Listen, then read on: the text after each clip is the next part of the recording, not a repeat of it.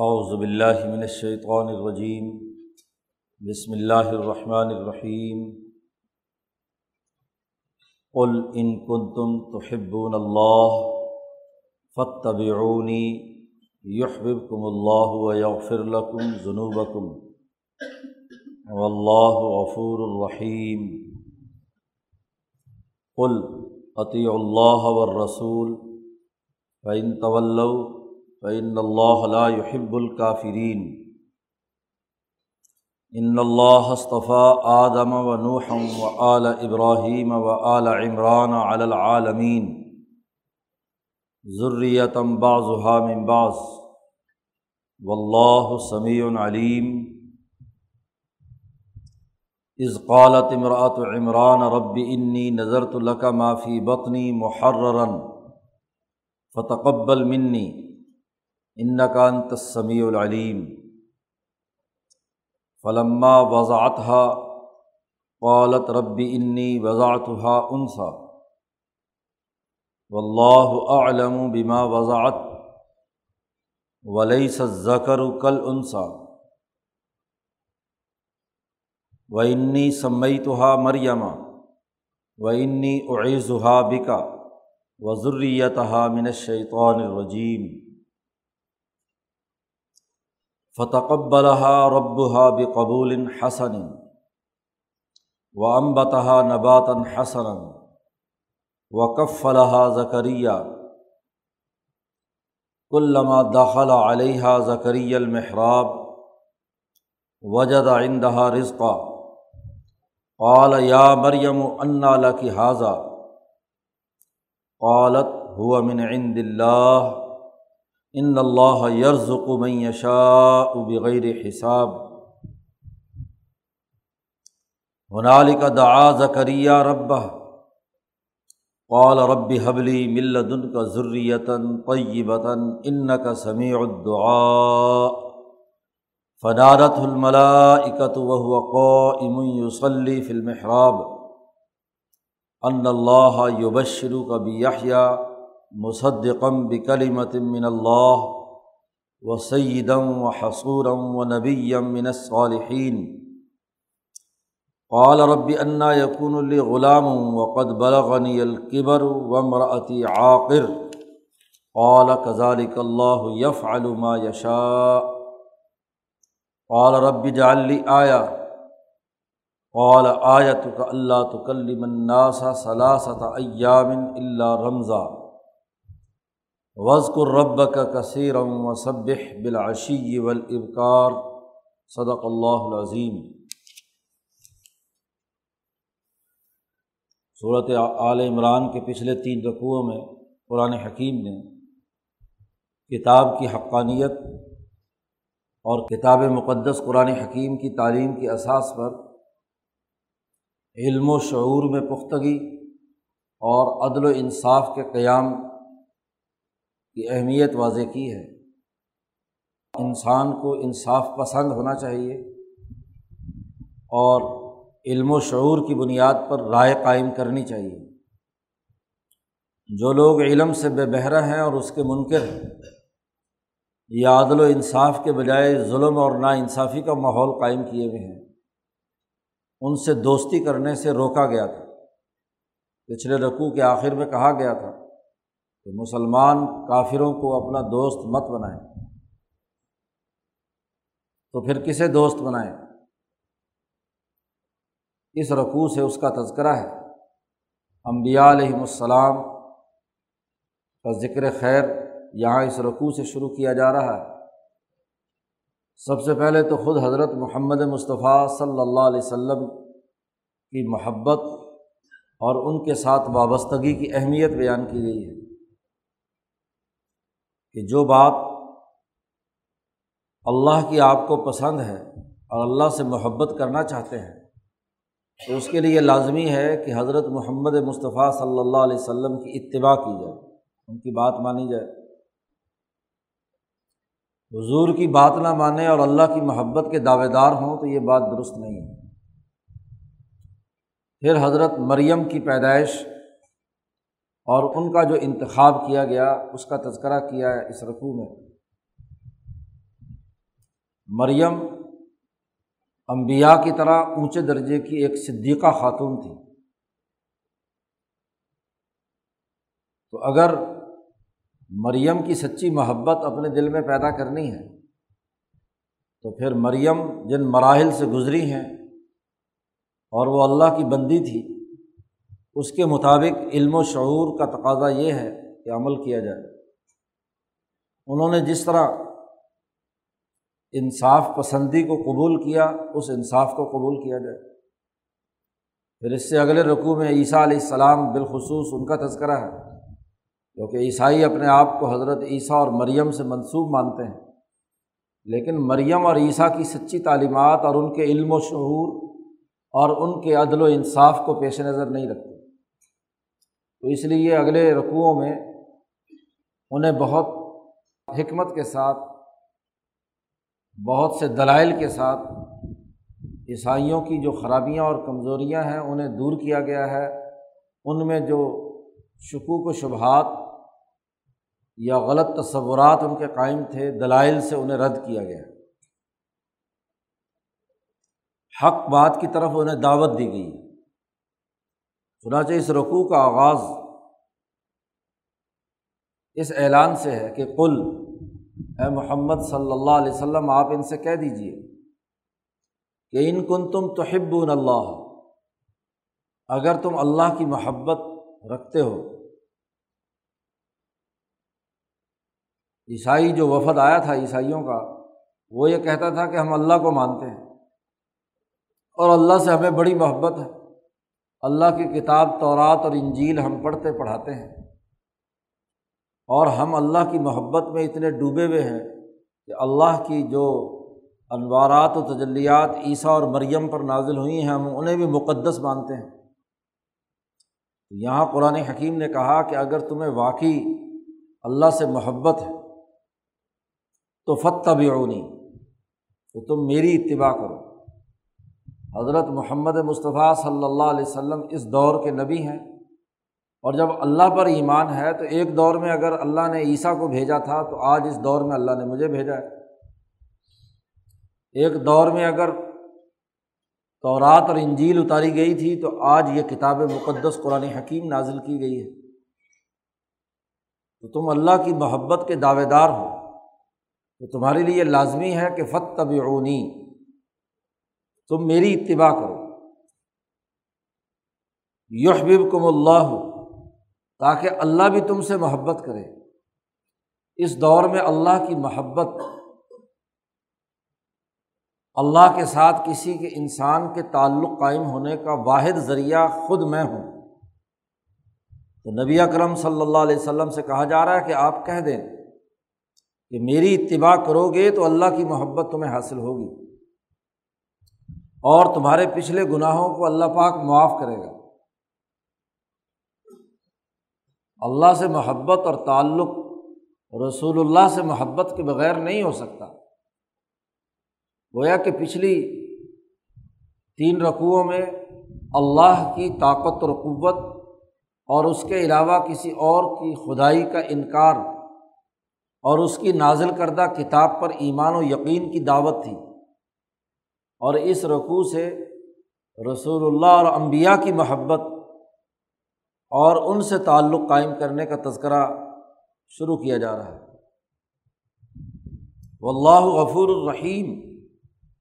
اللہ تعالیٰ بہت معاف کرنے والا، رحم کرنے والا ہے۔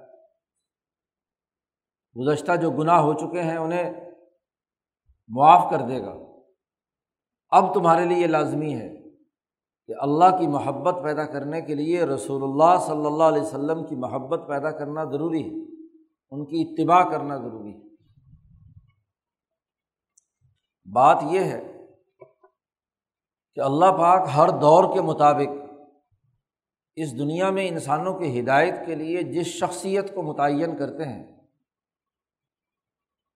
اس وقت مالا اعلیٰ بلکہ کائنات کی تمام تر قوتیں اس کے لیے مددگار اور معاون ہوتی ہیں۔ اس وقت اللہ کے تمام احکامات و تجلیات و انوارات اس شخصیت کے ذریعے سے دیگر انسانوں تک پہنچتے ہیں۔ اپنے دور میں موسا علیہ السلام کے لیے کائنات کی تمام قوتیں ایک نقطے پر مرتکز تھیں، تو اس زمانے میں کوئی آدمی اللہ کی محبت اس وقت تک نہیں حاصل کر سکتا تھا جب تک کہ موسا علیہ السلام پر ایمان نہ لائے۔ عیسیٰ علیہ السلام کے زمانے میں عیسیٰ علیہ السلام کے ساتھ تمام قوتیں وابستہ تھیں۔ اور اس وقت حقائق کائنات یہ ہیں کہ اس وقت تمام تر قوتیں اس وقت محمد مصطفیٰ صلی اللہ علیہ وسلم کے ساتھ وابستہ ہیں۔ تو اللہ سے تعلق قائم کرنا اس کے بغیر ممکن ہی نہیں ہے۔ جب تک کہ نبی اکرم صلی اللہ علیہ وسلم کی اتباع نہ کی جائے۔ حتیٰ کہ ترقیات کا عمل بھی۔ امبیا کے بعد ان کی مجدین کی جو جماعت یک بعد دیگرے آتی ہے۔ امام شاہ ولی اللہ اور حضرت مجد الفسانی فرماتے ہیں کہ ہر دور کا ایک رنگ ہوتا ہے۔ اس رنگ کے مطابق اللہ تعالیٰ کسی نہ کسی شخصیت کو مجد بنا کر بھیجتا ہے۔ تو جب تک اپنے دور کے مجد کی تعلیمات پر پورا عمل نہ کیا جائے تو دراصل کامل وصول اللہ نہیں ہو سکتا۔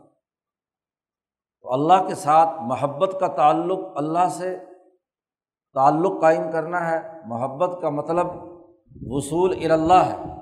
اور اللہ تک پہنچنے کا یہ عمل بغیر رسول اللہ اور رسول اللہ کے جو متبین صحابہ، اولیاء اللہ، علماء ربانیین ہیں، ان کے بغیر نہیں ہو سکتا اس لیے ان کی اتباع کرو۔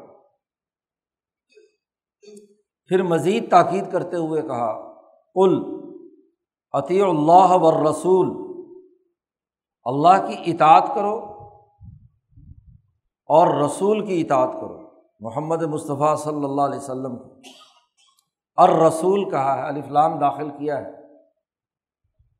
خاص رسول رسول امی، حضور اقدس صلی اللہ علیہ وسلم، اس وقت تمہیں اس رسول کی اتھارٹی ماننی ہے۔ عیسیٰ کی رسالت ختم ہو چکی۔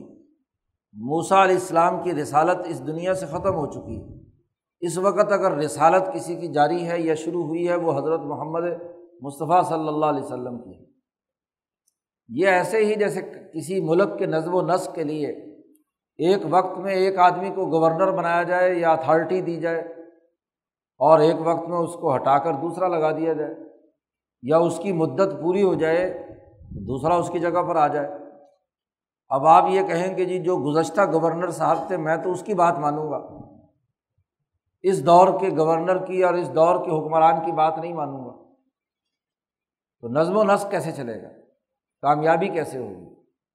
جبکہ حالات بھی بدل گئے ہوں۔ سوسائٹی کی ساخت بدل چکی ہو۔ معاشرے میں بنیادی تغیرات و تبدلات ہو چکے ہوں۔ اس کے باوجود بھی نئے دور کے تقاضوں کے مطابق حکومت کے نئے نظم و نسق کو نہ ماننا، یہ بہت بڑی حماقت ہے۔ اگر ایک وقت اللہ نے اس کائنات میں انسانوں کی ہدایت کے لیے ایک اتھارٹی مقرر کی تھی موسا علیہ السلام کی یا عیسیٰ علیہ السلام کی، تو آج وہ اتھارٹیاں ختم ہو چکی اب اس وقت اتھارٹی محمد مصطفیٰ صلی اللہ علیہ وسلم کی اس لیے ان کی اطاعت کرو۔ فعین طول پھر اگر تم اعراض کرو، اس کو روح گردانی کرو، اس بات کو نہ مانو، تو بھائی اللہ علیہ یحب الکافرین تو اللہ تعالیٰ کافروں سے محبت نہیں رکھتا۔ تم گویا کہ کفر کا ارتکاب کر رہے ہو، اگر رسول کی اتھارٹی نہیں مانتے۔ اگر احکم الحاکمین کے بھیجے ہوئے فرستادہ کو نہیں مانتے، تو گویا کہ تم اللہ کو بھی نہیں مانتے۔ جب اللہ کی اتھارٹی کو نہیں مانتے، اس کے نائب اور اس کے مقرر کردہ کو نہیں مانتے، تو پھر اللہ کو بھی نہیں مانتے تم۔ جو آدمی یہ کہے کہ میں رسول اللہ کو نہیں مانتا، اللہ کو مانتا ہوں، وہ اللہ کو بھی نہیں مانتا۔ اور یاد رکھیے کہ جو رسول اللہ صلی اللہ علیہ وسلم کے ماننے کا دعوے دار ہو اور کہے کہ میں صحابہ کو نہیں مانتا تمہاری براہ راست رسول اللہ سے کیا تعلق ہے؟ جس ذات کے ذریعے سے تعلق ہے انہیں کو نہیں مانتے تو۔ تو گویا کہ رسول اللہ کو بھی نہ ماننا ہے۔ یہ تو اپنی خواہشات کو خدا بنانا ہے۔ آپ کی خواہشات کے مطابق جو اللہ کا تصور آپ کے دماغ میں ہے، آپ اس اللہ کو مانتے ہیں۔ تو خواہشات خدا ہو گئی۔ ایسے ہی رسول اللہ صلی اللہ علیہ وسلم کو اپنی خواہش کے مطابق ماننا۔ تو یہ درست بات نہیں ہے۔ یہ بات واضح کر کے رسالت اور نبوت اس کی اہمیت واضح کی ہے کہ یہ رسالت و نبوت اس کا انتخاب اللہ تبارک و تعالیٰ کرتے ہیں۔ ان اللہ ہستفا آدم۔ بے شک اللہ پاک نے آدم کو منتخب کیا۔ تو آدمیت کو عزت بخشی۔ باقی تمام مخلوقات، حیوانات، نباتات، معدنیات، جنات اور فرشتوں، باقی تمام مخلوقات کے مقابلے میں آدم کو منتخب کیا۔ تو اب آدمی کوئی بھی اس وقت تک نہیں بن سکتا جب تک آدم سے تعلق نہ ہو۔ آدم سے وابستگی کا اعلان کرے گا، اپنے باپ کو مانے گا تو اصل میں آدمی ہے۔ اور اگر باپ اور آدم کوئی نہیں مانتا تو اس میں انسانیت کس بات کی؟ پھر ایک زمانہ آیا تو اللہ نے آدم ثانی نو کو منتخب کیا۔ اس زمانے کے رسول اور اس زمانے کی اتھارٹی نو علیہ السلام تھے، چونکہ آدم علیہ السلام دنیا سے تشریف لے گئے۔ ان کا دور مکمل ہو گیا۔ تو اگلا دور نو کا ہے۔ اور نو علیہ السلام کے بعد اللہ نے ابراہیم علیہ السلام کو منتخب کیا ہے۔ وہ اعلیٰ ابراہیم۔ اعلی ابراہیم کی دو شاخیں تھیں۔ ایک اسرائیل اور اسماعیل۔ تو یہاں چونکہ ذکر ہو رہا ہے عیسائیوں سے مکالمے کا، تو اللہ واق نے ایک وقت میں ابراہیم میں اسرائیل کی شاخ میں جو امبیا علیہم السلام بھیجے اسحاق علیہ السلام اور یعقوب علیہ السلام سے لے کر موسا علیہ السلام تک اور جب موسوی دور مکمل ہوا تو پھر اعلیٰ عمرانہ، عمران کی اولاد اور ان کے گھرانے کو قبول کیا۔ عمران کی اولاد میں مریم ہے اور عیسیٰ ہے۔ تو اس زمانے میں ان کا انتخاب کیا گیا۔ ان کو چن لیا استفاع یہ سب اپنے اپنے دور کے مصطفیٰ ہے اور اس دور کا جو مصطفیٰ ہے وہ محمد رسول اللہ صلی اللہ علیہ وسلم ہے۔ یہ تو اللہ کا انتخاب ہے۔ چونکہ وہ احکم الحاکمین ہے حکمران مطلق اس کائنات کا نظام چلانا ہے۔ انسانیت کے لیے ہدایت کا راستہ واضح کرنا ہے۔ تو حاکم مطلق کا انتخاب ہے کہ وہ کس کو کس دور میں انسانیت کے لیے بطور اتھارٹی کے مقرر کرے۔ وہ اعلیٰ عمران علعالمین تمام جہان والوں پر ان کا انتخاب کر کے ان کو نمائندہ بنایا، ان کو اتھارٹی دی۔ ضروریتم باز ہوا ممبازن یہ ایک دوسرے کی اولاد ہے۔ نوح کی اولاد ابراہیم ہے۔ ابراہیم کی اولاد آل عمران ہے۔ یہاں قرآن حکیم نے بڑی لطیف پیرائے میں اس حقیقت کی نشاندہی کی کہ عیسیٰ اگرچہ بغیر باپ کے پیدا ہوئے ہیں، لیکن وہ بیٹے ہیں مریم کے۔ اور مریم بیٹی ہے عمران کی۔ اور عمران اسرائیل کی اولاد میں سے ہے۔ تو سلسلہ نصب وہ ہے۔ باپ نہیں تو کیا ہوا؟ ماں ہی مردوں کے برابر تھی۔ تو ماں سے جو سلسلہ نصب ہے اسی کی بنیاد پر عیسیٰ علیہ السلام انسانی نسل سے تعلق رکھتے ہیں۔ ان میں الوحیت کا یا خدائی کے تصورات کو داخل کر دینا یہ غلط ہے۔ تو آل عمران کو بھی منتخب کیا ہے اور آل عمران میں مریم اور عیسیٰ ہیں۔ یہ ایک دوسرے کی اولاد ہیں۔ ان میں خدا کوئی نہیں ہے۔ نہ آدم، نہ نوح، نہ ابراہیم، نہ عمران، نہ ان کی اعلی اولاد۔ یہ ضروریت امباز ممباز یہ ایک دوسرے کی اولاد ہے، پیدا ہوئے ہیں۔ تو جو پیدا ہوا ہوا ہو، کسی کی اولاد ہو، وہ خدا کیسے ہو سکتا ہے؟ ہاں اللہ نے انہیں منتخب کیا ہے اپنا حکم چلانے کے لیے، ان کو رسالت ادا کی ہے، ان کو نبوت دی ہے، ان کو انسانی ہدایت کے لیے مقرر کیا ہے، اتھارٹی دی ہے، یہ بات۔ و اللہ سمیع علیم۔ اللہ تعالیٰ خوب سننے والا ہے کہ تم ان انبیاء کے بارے میں کیا رائے رکھتے ہو۔ اور اچھی طرح جانتا ہے کہ تمہاری اس حوالے سے سوچ کیا ہے۔ اس لیے اس بات کو بالکل اچھی طرح اس کی اطاعت اور اس کی فرما برداری اختیار کرو کہ تمہیں اللہ اور اس کے رسول جو اس دور میں نبی آ چکے ہیں ان کی اطاعت کرو۔ اصولی اور بنیادی بات یہاں رسالت کے حوالے سے بیان کرنے کے بعد قرآن حکیم نے یہاں حضرت مریم کی پیدائش کا قصہ چھیڑا ہے۔ اور یہ بات واضح کی ہے کہ مریم خدا نہیں تھی، نہ ہی وہ تین خداؤں میں ایک خدائی اختیارات کی مالک تھی، بلکہ مریم عمران کی بیٹی ہے۔ اور وہ کیسے پیدا ہوئی؟ اس کا دنیا میں آنے کے بعد ان سے کیا کیا چیزیں ظہور پذیر ہوئیں، اس کا تذکرہ قرآن حکیم نے مختصراً یہاں اس رقوع میں کیا ہے۔ قرآن حکیم کہتا ہے ازقالت امراۃ عمران جب عمران کی بیوی نے کہا، عمران دو ہیں، بنی اسرائیل میں دو عمران مشہور ہیں۔ ایک تو موسا علیہ السلام کے والد گرامی انہیں عمران اول کہا جاتا ہے۔ پہلے وہ آدمی ہے جو بنی اسرائیل میں مشہور ہے اور دوسرا عمران ثانی ہے جو مریم کے والد ہیں۔ تو یہاں سیاق و سباق سے اکثر مفسرین نے یہی کہا ہے کہ یہاں عمران سے مراد عمران ثانی ہے جو مریم علیہ السلام کے والد گرامی ہیں، کیونکہ آگے مریم ہی کا تذکرہ آ رہا ہے۔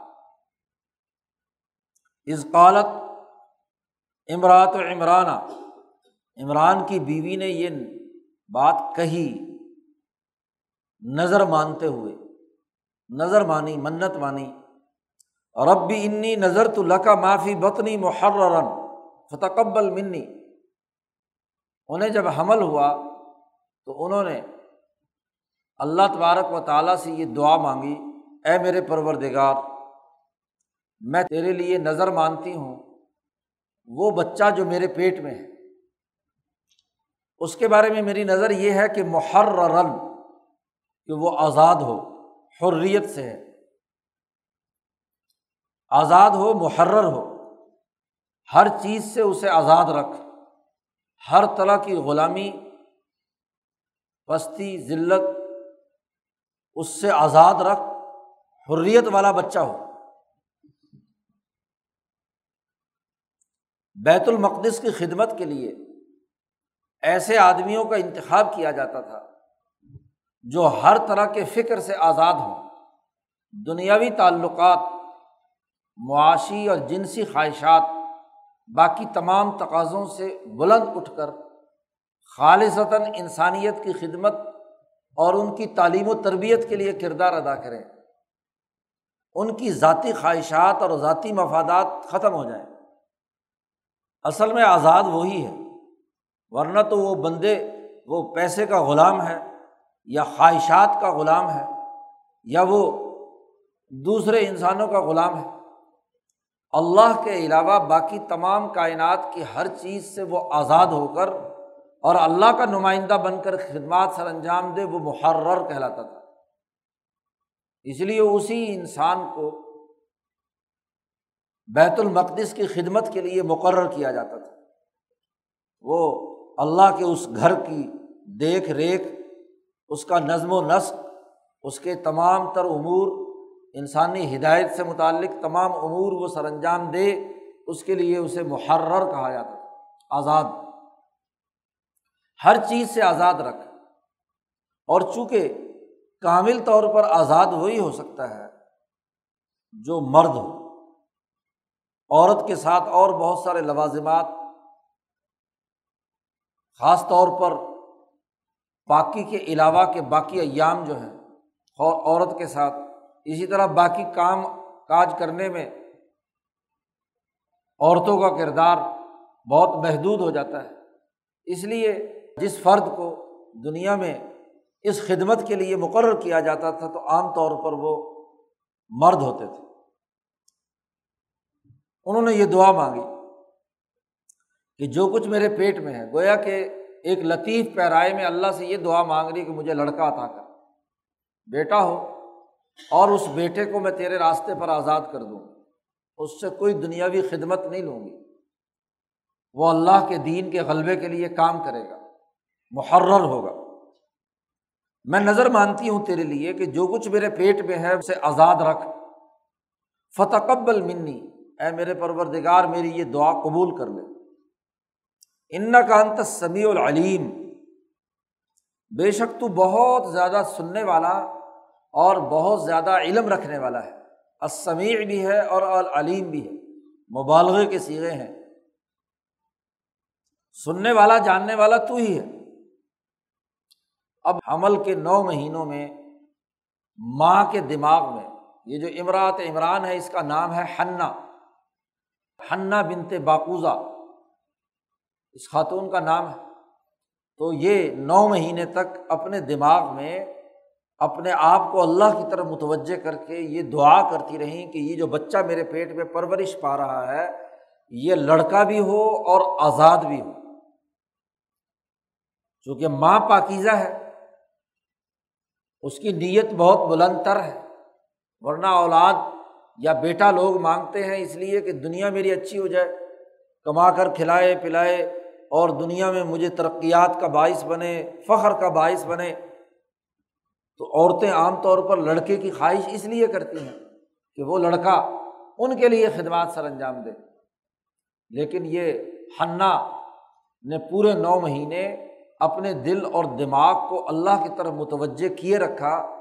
اور اس بچے کو اللہ کے نام پر وقف کرنے کا عزم اور ارادہ اور اس بچے کے اوپر اس بات کی تمام تر توجہات کہ یہ لڑکا ہو، محرر ہو اور لڑکا ہو۔ حمل کے مہینوں میں عورت کے دماغ میں جو تصورات اور خیالات ہوتے ہیں، ان کا بڑا اثر بچے پر پڑتا ہے۔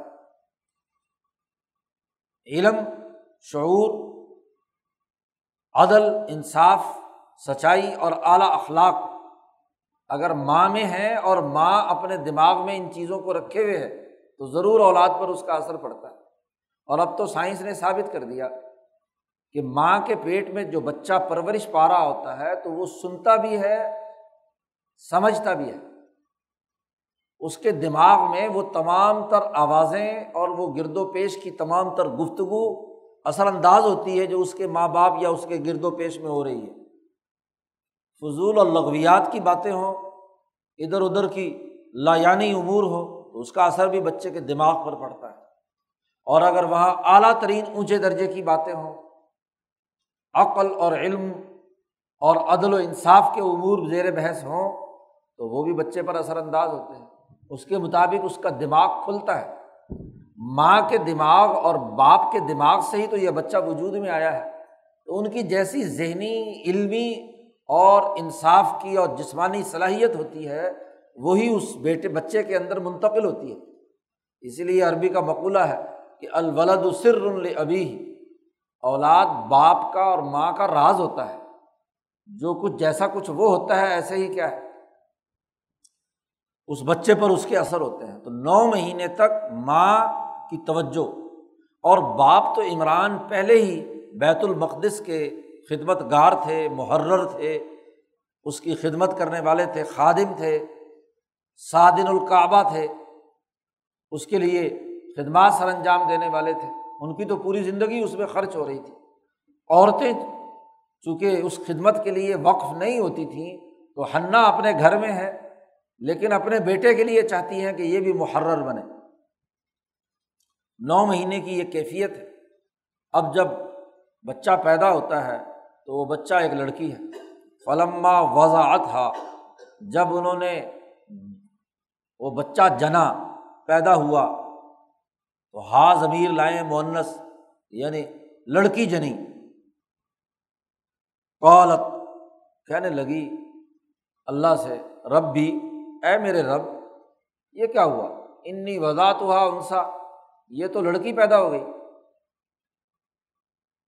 ان کو ایک شاک لگا کہ میں نے تو اس بچے کو اللہ کے لیے وقف کرنا تھا اور بچہ اب یہ لڑکی ہے، لڑکی کو تو کوئی قبول نہیں کرتا بیت المقدس کی خدمت کے لیے۔ لڑکا ہوتا جو میری نیت تھی کہ یہ خدمت کرے اللہ کے دین کی، علم و شعور بانٹے اور عدل و انصاف قائم کرنے کے لیے کردار ادا کرے تو یہ تو لڑکی کو تو قبول ہی نہیں کرتے یہ بیت المقدس والے۔ لڑکی ہونے پر وہ جو عام لوگوں کے تصورات ہوتے ہیں کہ لڑکی ہوئی اور وہ انہوں نے اپنا چہرہ اور رخ بدل لیا، تبھی تقاضوں کے تحت، ایسی بات نہیں۔ یہ جو انی وضاحت ہوا ان سا کہ میں تو یہ لڑکی پیدا ہو گئی و اللہ علم بیما وضاحت اللہ تبارک و تعالیٰ فرماتے ہیں کہ اللہ زیادہ جانتا تھا، خوب جانتا تھا کہ جو کچھ پیدا ہوئی ہے۔ جو کچھ انہوں نے سے جنا ہے جنا ہے، انہوں نے اللہ نے اس کو کیوں پیدا کیا ہے؟ جو کچھ اس خاتون نے جنا، اس کے بارے میں اللہ زیادہ اچھی طریقے سے جانتا ہے۔ یہ درمیان میں جملہ مترزہ ہے۔ اللہ کا کلام ہے۔ اللہ پاک فرماتے ہیں ولی سے زکر اکل انسا یہ بیٹی تو ایسی بیٹی ہے، یہ عورت، لڑکی تو ایسی لڑکی ہے کہ کوئی دنیا کا مرد اس کا مقابلہ نہیں کر سکتا۔ لئی سزا کرو بیٹا ایسا کیسے ہو سکتا ہے جیسے یہ خاتون انسا ایک یونیک معاملہ دنیا میں ہونے والا ہے۔ تو اس لیے یہ ایک یونیک لڑکی پیدا ہوئی ہے۔ لئی سزا کرو کل انسا حضور اقدس صلی اللہ علیہ وسلم نے فرمایا کاملا کثیر میرا رجال مردوں میں کامل مرد تو بہت گزرے ہیں۔ آدم سے لے کر تقریباً تمام انبیاء علیہم السلام۔ لیکن حضور نے فرمایا کہ عورتوں میں کامل عورتیں صرف تین گزری ہیں دنیا میں۔ تین ہیں۔ آسیہ، امرات، فرعون۔ فرعون کی بیوی آسیہ۔ دوسری مریم بنت عمران۔ تیسری عائشہ بنت ابی بکر۔ عائشہ صدیقہ رضی اللہ تعالیٰ عنہ کے بارے میں فرمایا کہ یہ تین خواتین ہیں جو کامل کامل ہو کر گزری ہیں دنیا میں یعنی جن کی بہیمیت اور ملکیت بہت اونچے درجے کی ہے۔ ملکیت عالیہ رکھتی ہیں اور بہیمیت شدیدہ اور صفیقہ رکھتی ہیں۔ شاہ ولی اللہ صاحب نے کمال انسانیت پر جو گفتگو کی ہے، ان میں جس انسان میں اعلیٰ ترین درجے کی بہیمیت یعنی جسمانی ساخت ہو، اور اعلیٰ ترین درجے کی ان میں ملکیت ہو، وہ کامل ترین لوگ ہوتے ہیں۔ تو دنیا کی باقی عورتیں ان میں یا بہیمیت کمزور ہے یا ملکیت کمزور ہے۔ لیکن حضور نے فرمایا کہ یہ صدیقہ ہے یعنی نبوت اور عام انسانوں کے درمیان کا دائرہ ہے۔ نبوت کے بہت قریب تر، اگرچہ منصب نبوت نہیں ملا انہیں، لیکن نبوت کے بہت قریب تر۔ یہی کمال تھا کہ عائشہ صدیقہ رضی اللہ تعالیٰ عنہ، حضرت عائشہ فرماتی ہیں، حضور نے ان سے کہا کہ میری نو بیویاں ہیں، لیکن کسی بیوی کے ساتھ میں بستر پہ موجود ہوں تو جبرائیل نہیں آتے۔ عائشہ موجود ہو تو آ جاتے۔ تو عائشہ حضور اقدس صلی اللہ علیہ وسلم کی زوجۂ محترمہ مریم بنت عمران اور آسیہ امرات فرعون، تین خواتین کامل ترین ہیں۔ ان میں مردانہ خصوصیات بھی اعلیٰ ترین درجے کی پائی جاتی ہیں۔ اور زنانہ خصوصیات بھی اعلیٰ ترین درجے کی پائی جاتی ملکیت اور بہیمیت دونوں چیزیں اعلیٰ ہیں۔ تو بھلا یہ لڑکی، ان کا مقابلہ لڑکا کا کیا گیا لئی سا زکر اکل انسا اب جب بچی پیدا ہو گئی تو ہنا چونکہ اللہ سے مانگ رہی ہے، اللہ کے سامنے سرنڈر ہے، اب جو کچھ پیدا ہو چکا ہے، ظاہر ہے اسی پہ اکتفا ہے، اس پر انہیں پورا یقین ہے۔ تو ہنّا کہتی ہیں، انی سمئی تو ہا مریم میں نے اپنی اس بیٹی کا نام رکھا ہے مریم۔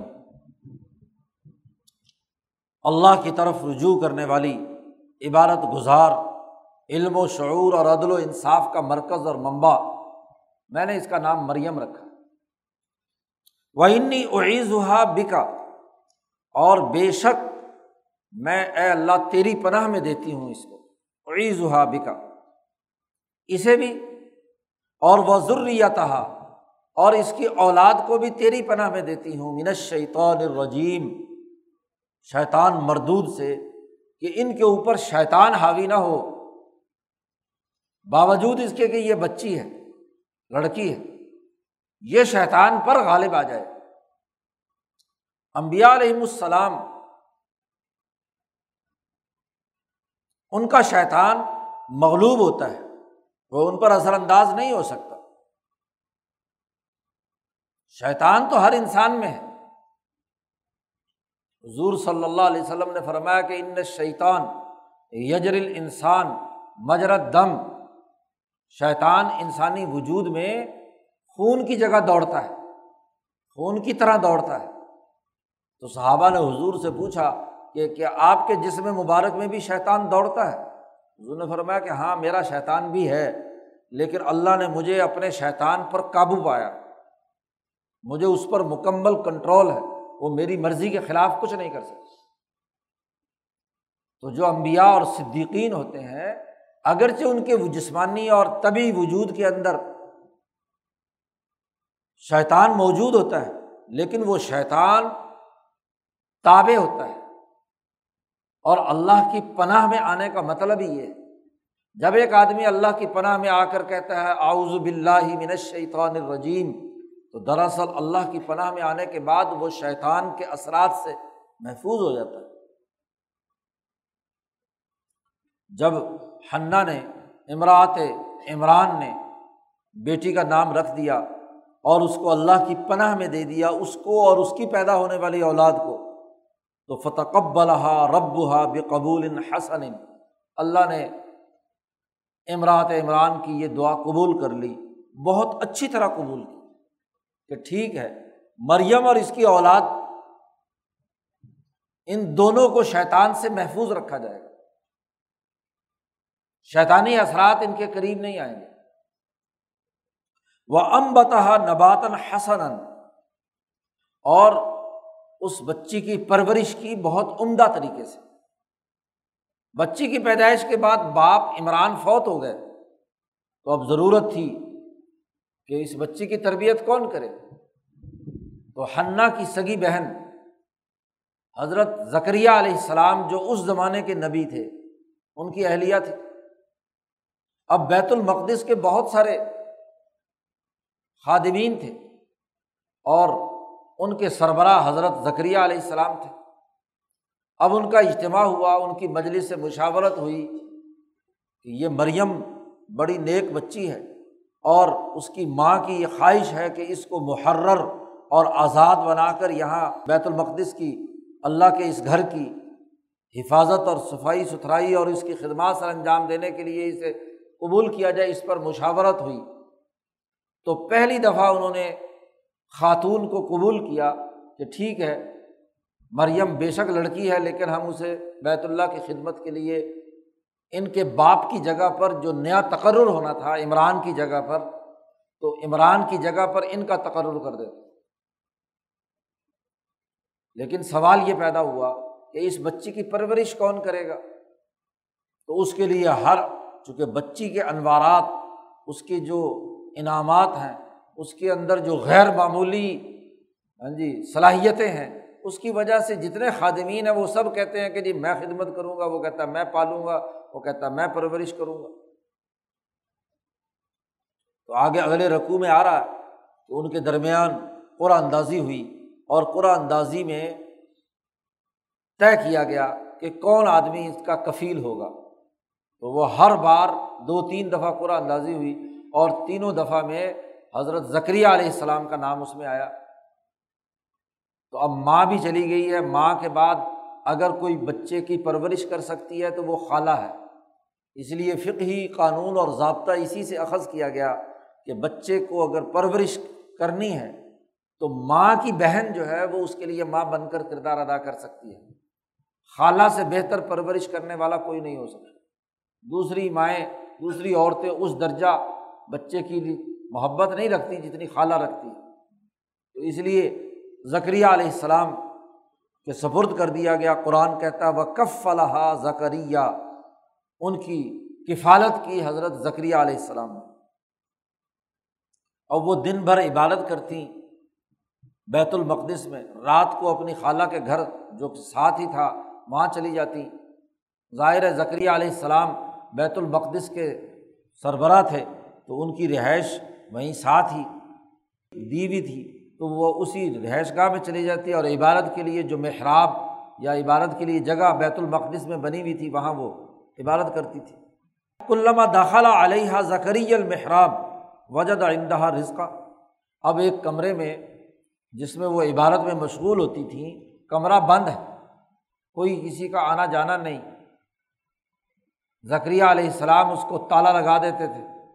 اب جب بھی کھول کر کچھ وقت کے بعد جا کر دیکھتے کل لمحہ جب بھی داخلہ علیہ مریم کے پاس ذکریہ آتے، اس حجرے میں جہاں وہ عبارت میں مشغول تھی، محراب میں، تو وجہ دا اندہا رزقہ تو ان کے پاس کھانے پینے کی مختلف طرح کی چیزیں دیکھتے، بے موسمی پھل، غذائیں، کہاں سے آئی؟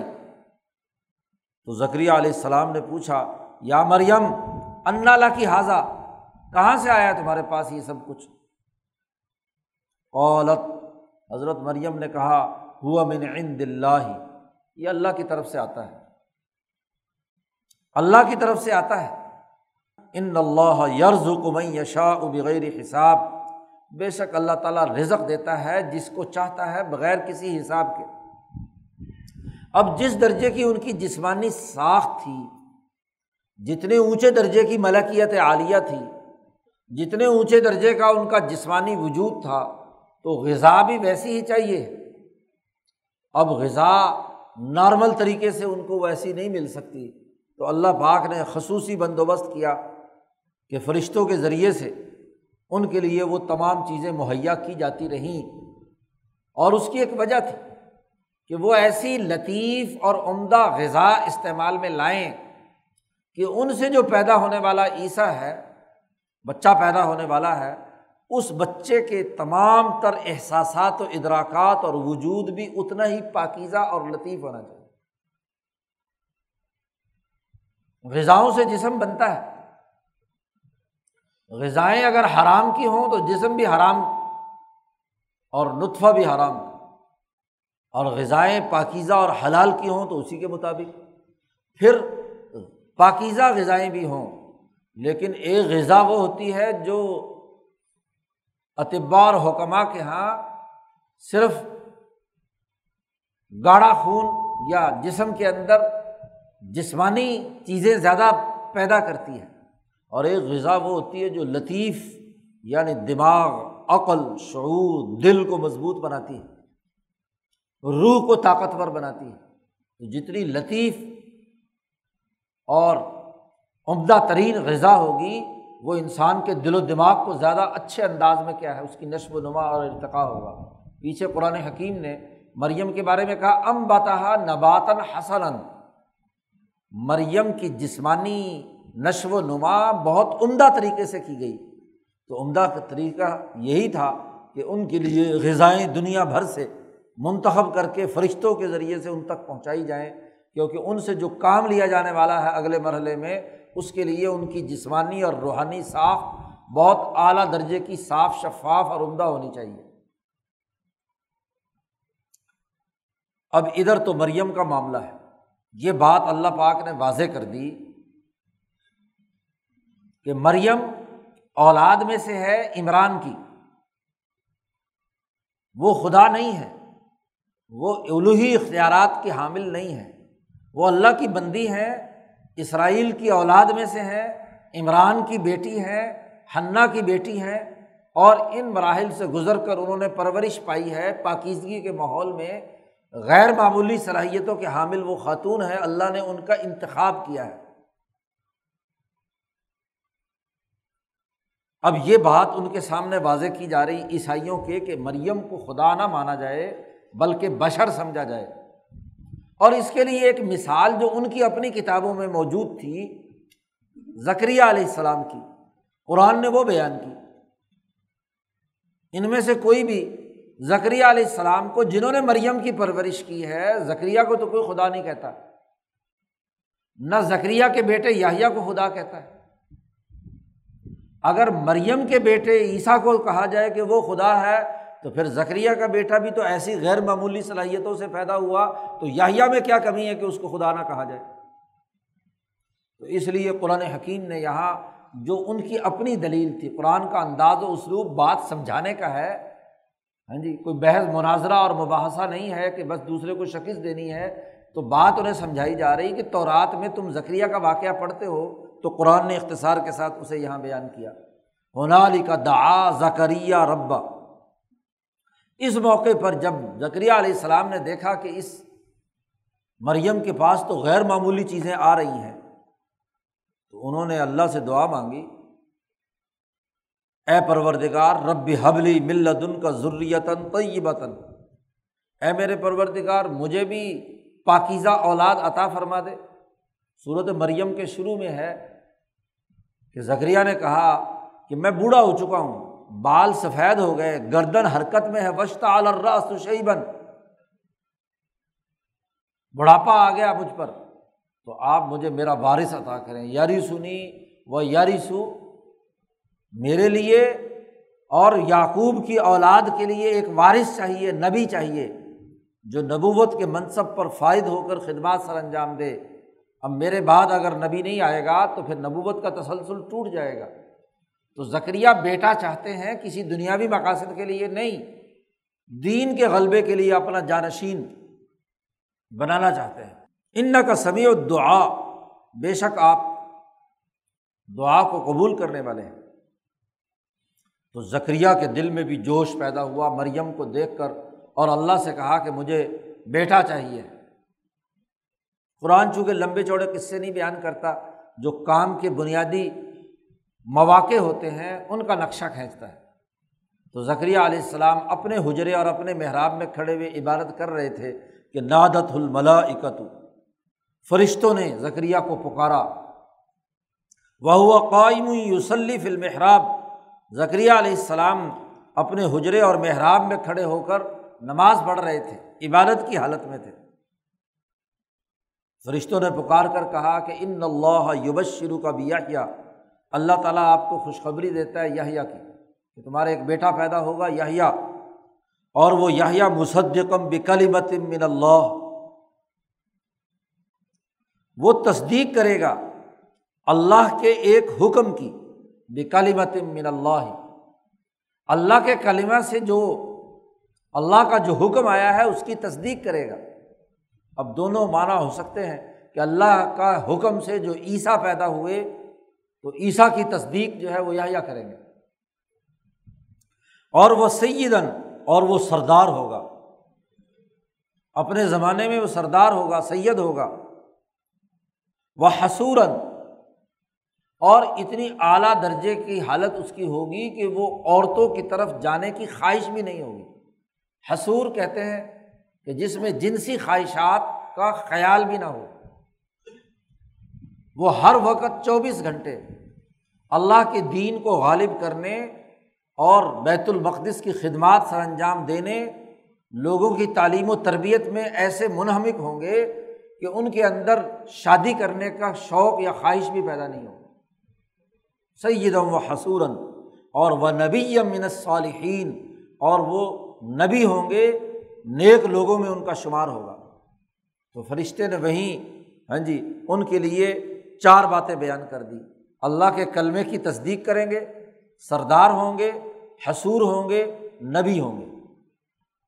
ایسا بیٹا تمہیں عطا کیا جا رہا ہے جس کا نام یاہیا رکھنا ہے تم نے۔ اب جیسے ہی یہ بشارت فرشتوں نے دی، تو ذکریہ کا حال یہ تھا کہ خود اسی نوے سو سال کے قریب پہنچے ہوئے تھے، گردن ہر رہی تھی بڑھاپے سے۔ ہاں جی چلنا پھرنا دو بور ہو رہا تھا۔ اور بیوی بھی بانجھ ہو کر وہ بھی بوڑھی ہو چکی تھی۔ اولاد کی پیدائش کا کوئی اس بڑھاپے میں امکان ہی نہیں تھا۔ تو قولا ذکریہ نے کہا ہے اللہ میاں رب بھی انا یقون علی غلام۔ اب اس بڑھاپے کی حالت میں میرے بیٹا کیسے پیدا ہوگا؟ وقت بلغنی الکبر۔ مجھے تو بڑھاپا پہنچ چکا۔ وسط عالر راس شیبن ہاں جی میرا سر جو ہے، وہ سفید ہو کر حرکت کی حالت میں ہے۔ بم راتی آخر اور میری بیوی بانج ہو چکی ہے۔ اب تو اس میں کسی قسم کی پیدائش کا کوئی سوال ہی نہیں پیدا ہوتا۔ اولا اللہ میاں نے کہا کہ ہاں یہی تو نمونہ دکھانا ہے۔ کزالک اللہ یف علوما یشا اللہ تعالیٰ جو چاہے وہ کرتا ہے۔ اب دنیا کے سامنے یہ نمونہ بتلانا ہے کہ بچے کی پیدائش کا جو نارمل پروسیس ہے صرف وہی نہیں، اللہ چاہے تو کسی جوڑے کے اندر یہ کام کر سکتا ہے کہ بڑھاپے کی حالت میں بھی انہیں اولاد دے دے۔ یف علوما یشا اب چونکہ ایک غیر معمولی اور غیر روایتی معاملہ تھا، اس لیے ذکریہ علیہ السلام کو یقین نہیں آ رہا اس کا مکمل طور پر۔ یوں تو یقین ہے، علم ال یقین ہے۔ لیکن یقین کا جو اگلا درجہ جیسے پیچھے حضرت ابراہیم علیہ السلام نے جو مردے کے زندہ ہونے والا معاملہ تھا، تو وہاں اللہ میاں نے پوچھا تھا، اولم تو امن تمہیں یقین نہیں ہے؟ انہوں نے کہا، یقین تو ہے ولا کلیت معین قلبی، دل کا اطمینان چاہتا ہوں۔ تو ذکریہ بھی اپنے دل کے اطمینان کے لیے اللہ سے کہتے ہیں، ربی جاللی آیا۔ اب میں تو بوڑھا ہو چکا ہوں، تو اس کی کوئی نشانی میرے لیے بترائے، مقرر کریں کہ جب یہ بچے کی پیدائش ہوگی یا بچے کا حمل قرار پائے گا، تو میری کیفیت کوئی علامت ہو، نشانی ہو، جسے مجھے پتہ چلے کہ میری بانج بیوی کو کیا ہے؟ کیونکہ عام جوان مرد اور عورت کا تو جیسے ہی ہاں جی لطفہ قرار پاتا ہے تو پتہ چل جاتا ہے۔ تو اب بوڑھی عورت کو بچے کا حمل ٹھہر گیا، تو اس کی علامت اور نشانی کیا ہوگی؟ میرے لیے کوئی نشانی مقرر کرے۔ اللہ پاک نے کہا، تیری نشانی یہ ہے کہ اللہ تو کل مناسا سلاست ایامن اللہ رمضا۔ تین دن ایسے ہوں گے کہ تو لوگوں سے گفتگو نہیں کر سکے گی، سوائے اشاروں کے۔ تمہارا بولنا بند ہو جائے گا۔ زبان حرکت میں نہیں آئے گی۔ ویسے بھی اسرائیلی امبیا میں روزہ رکھنا اور روزہ جیسے کھانے پینے کا ہوتا تھا، ایسے گفتگو کا بھی ہوتا تھا۔ کہ جی گفتگو بند، تنہائی میں انسانوں کے ساتھ میل ملاقات نہیں، اگر کوئی ضرورت بھی ہے تو اشارے کنارے سے ہاتھ کے اور ہاں جی سر کے اشارے سے کوئی چیز لین دین کرنا۔ تو تین دن تک تمہاری مسلسل حالت ایسی ہوگی، روزے کی حالت میں ہوگے کہ تم بولو گے نہیں کسی سے۔ جب یہ تین دن بولنے کا عمل نہیں ہوگا ہاں زبان حرکت کرے گی۔ اور ان تین دنوں میں وز کو رب کا کثیرن۔ چوبیس گھنٹے تم اللہ کا ذکر کرو، بڑی کثرت سے۔ اور وہ سب بلاشی بل ابکار صبح اور شام اللہ کی تصویر بیان کرو۔ نماز جو فرض ہے، چونکہ موسوی شریعت کے اندر دو ہی نمازیں تھیں، صبح اور شام کی۔ تو دو نمازیں، صبح اور شام اور اس کے علاوہ باقی وقت میں ذکر اور فکر۔ بس اس کے اندر تم مشغول رہو گے، کسی سے گفتگو نہیں کرو گے۔ تمام تر قوتیں وہ ایک نقطے پر مرتکز ہوں گی اور یہی علامت ہوگی کہ تمہاری بیوی کو حمل ٹھہر گیا۔ چنانچہ حضرت یاہیا علیہ السلام پیدا ہوئے اور پھر ان کو اللہ نے کتاب بھی دی، نبی بھی بنایا، سب کچھ ہوا۔ تو قرآن حکیم نے کہا کہ تمہارے یہاں جیسے یاہیا کی پیدائش جن مراحل سے ہو کر گزری ہے، تو یاہیا کو تو خدا مانتے نہیں ہو تم۔ اور عیسیٰ جو مریم کا بیٹا ہے، اس کو تم خدا مانتے ہو۔ مریم کو خدا یا مریم غیر معمولی طریقے سے پیدا ہوئی تو تم ان کو کیا ہے؟ خدا مانتے ہو۔ تو ان کو بات انہیں کی دلائل سے حجت ان پر قائم کر دی۔ اور اس کے بعد پھر اگلے رقوع میں ہاں جی عیسیٰ کی پیدائش اور عیسیٰ علیہ السلام کے انتخاب کا معاملہ خود مریم کی جو بلند مرتبت ہے، اس کا قرآن حکیم نے ذکر کیا ہے۔ اللہ تعالیٰ قرآن حکیم کو سمجھنے اور اس پر عمل کرنے کی توفیق عطا فرمائے۔ اللہ